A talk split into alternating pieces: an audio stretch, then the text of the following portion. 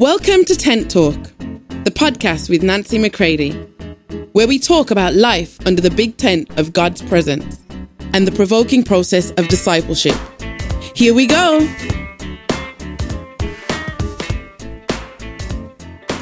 Hey, everybody, welcome to Tent Talk. This is Nancy McCready. Continue with me today in Controversy 3.0 as we begin to address and demolish the strongholds of thought and controversy that keep exalting themselves above the knowledge of God.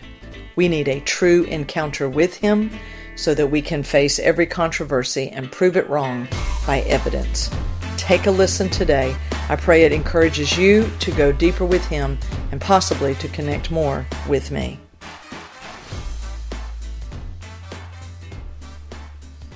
When man decided that he would make a better God than God, all hell was cut loose inside the human race and upon the human race.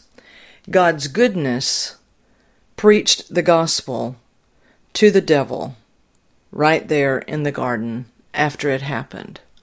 The goodness of God, the beautiful character of God, though man rejected him Though man decided that he would rather be God than be sons to God through Christ, through the tree of life, God never, never allowed sin, nor hell, nor the independence of man to set his agenda.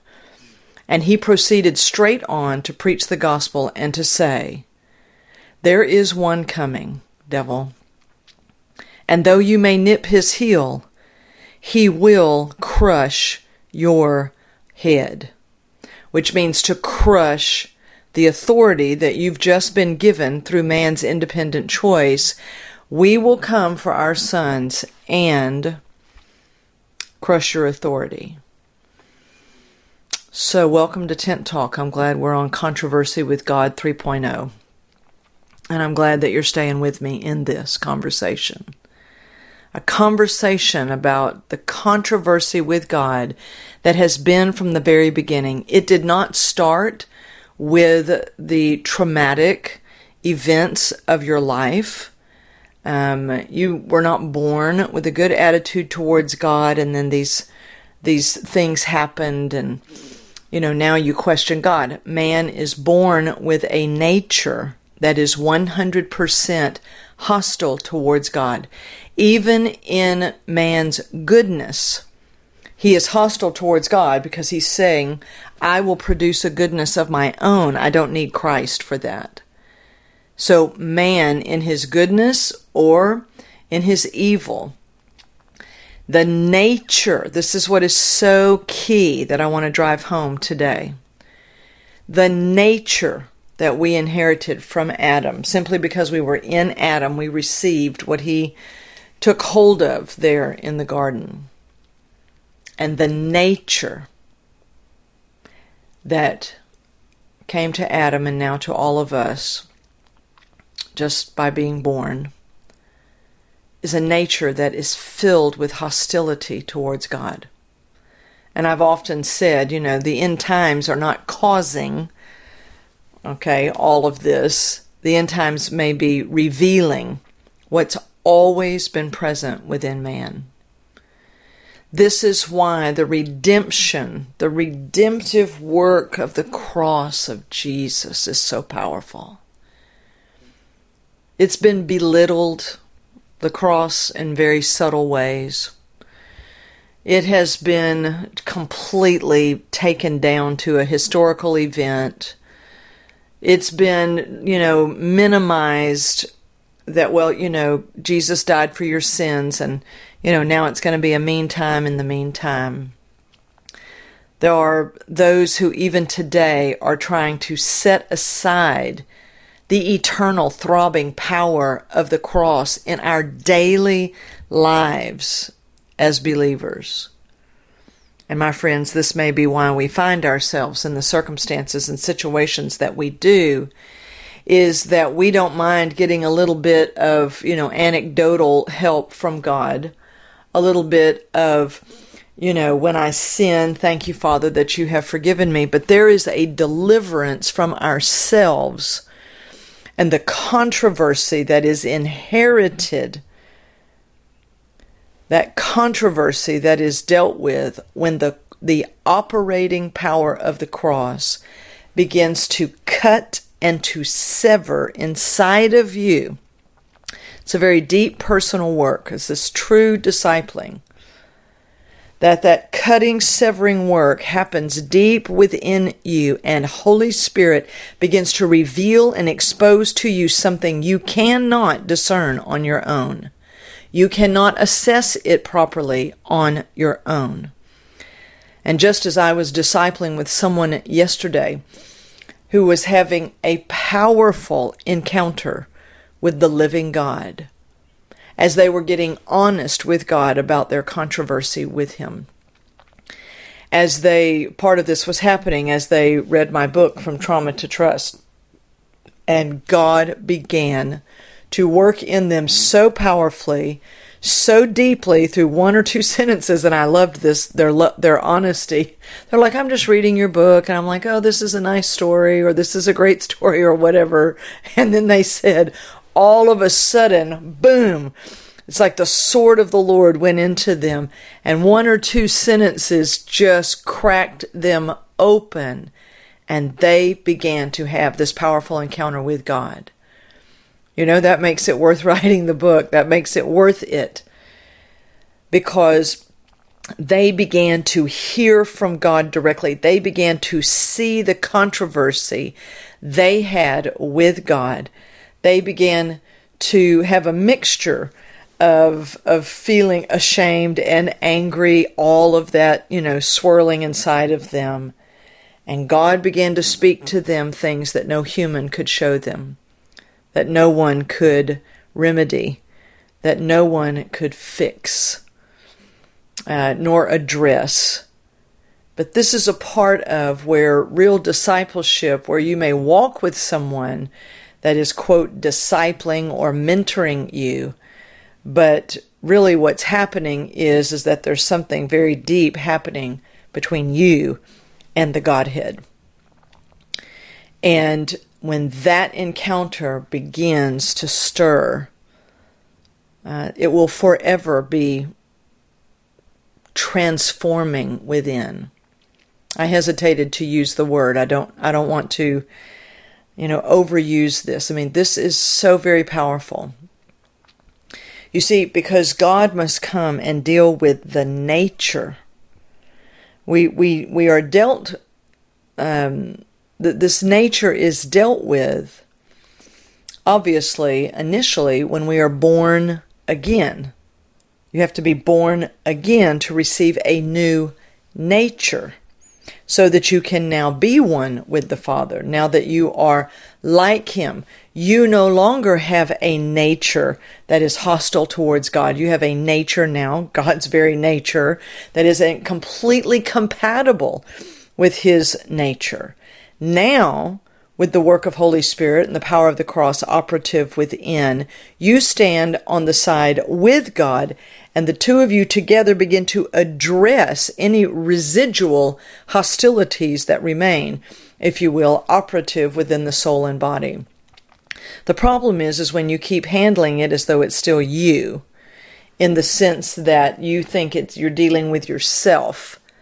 The self is the nature of that independence that is still residual. It's leftovers. Um, the evidence of it is still there within soul and body. It is not within spirit. For more information on Nancy, please visit nancymccready.com or follow her on social media at nbmccready. It is not in your spirit any longer, therefore, it is not you. And it must be addressed by the new man by the power of Holy Spirit, the new man now addresses, if you will, the residual uh, hostilities that are left within. And the new man begins to personally encounter the Father, begins to know Him, and now can refute every high and lofty thing that keeps exalting itself above the knowledge of God. See, the word gets very clear about which thoughts we are to be taking captive. It's the thoughts that keep exalting themselves above the knowledge of God. They keep saying something about God other than what is true. But if you don't have working personal knowledge, encounter with God where you allow Him to address you. You allow Him to squeeze out that controversy. You do not allow the Father to speak to you. Not some rote Christian whatever. I'm talking about a living encounter with the Father where He speaks to you, loves you, addresses you as a son. Now you can refute every high and lofty thing that exalts itself above the knowledge of God. 2 Corinthians 10 3 through 5, I believe. This is how strongholds get demolished, not managed, not managed, not left for another day, demolished. Because we refute every argument. Now, here's what it means to refute every argument it means to prove it wrong by evidence. This person I was working with yesterday began to give, you know, an account of what was happening between them and God. You could tell, I could tell by the look on their face, by the countenance of their face, the sound of their voice, something was happening deep within them. They had encountered God. God had spoken to them, and they were now equipped when this controversy with God came forward they were now in a living encounter with God, and they began to refute those those lofty and proud things, exalting themselves above God, with evidence, because now they could come against that with a true encounter with God. You see, our experiences may be real, my friends, but they have lied to us about the character of God. I was abused as a child. That was very real and very traumatic. But it lied to me every single day to try to, to say to me that God does not care, God is not present, God is not concerned about you. That is a lie. My experiences were real, but they taught me lies. And I took hold of those lies and lived in the unbelievable heat and anxiety of those lies for years and years. And then I met God personally, not a religious encounter, not a high theological, you know, thought system. I met him. And when I met him, everything else had to bow. And I knew he is for me. He has chosen me out. And to begin to war, the true warfare, and demolish strongholds, all right, day in and day out, Okay? Now refuting every argument, every high and lofty thing is devil and flesh and self. I unleash the power of the cross towards you to tear you up and to demolish every stronghold. I have met my Father through Jesus Christ by the power of Holy Spirit, and I know him and I have spoken with him. And now your lies about him are totally ridiculous. And let me tell you, my friends, you need a living encounter with God so that now you can encounter every stronghold of controversy, every issue, you begin to address it as the son that you are to him. That you begin to refute every high and lofty thing because you now prove it wrong with evidence. My God has loved me from before the foundations of the world and chose me out in Christ. And that eternal past now swallows up all of the past that is in time and space, if you will. All that I have encountered now must bow to the truer truth that I've always been loved and always been wanted in Christ. Now, Again, this is a thumbnail sketch of things. I hope it makes you hungry.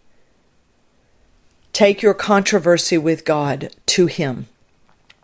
Let Him speak with you. It's He who's bringing the controversy to the surface. It's He who wants to address it by a living encounter between you and Him. So, I pray that this encourages you. I pray that you will receive Him today as who He really is. And no matter what the experiences, no matter what we have lived through, no matter how heinous, whether you're trying to minimize it and make it very minor, God has never made the effects of hell and sin and man's independence, God has never tried to minimize it. You can see what he thinks about it when you see Christ and him crucified.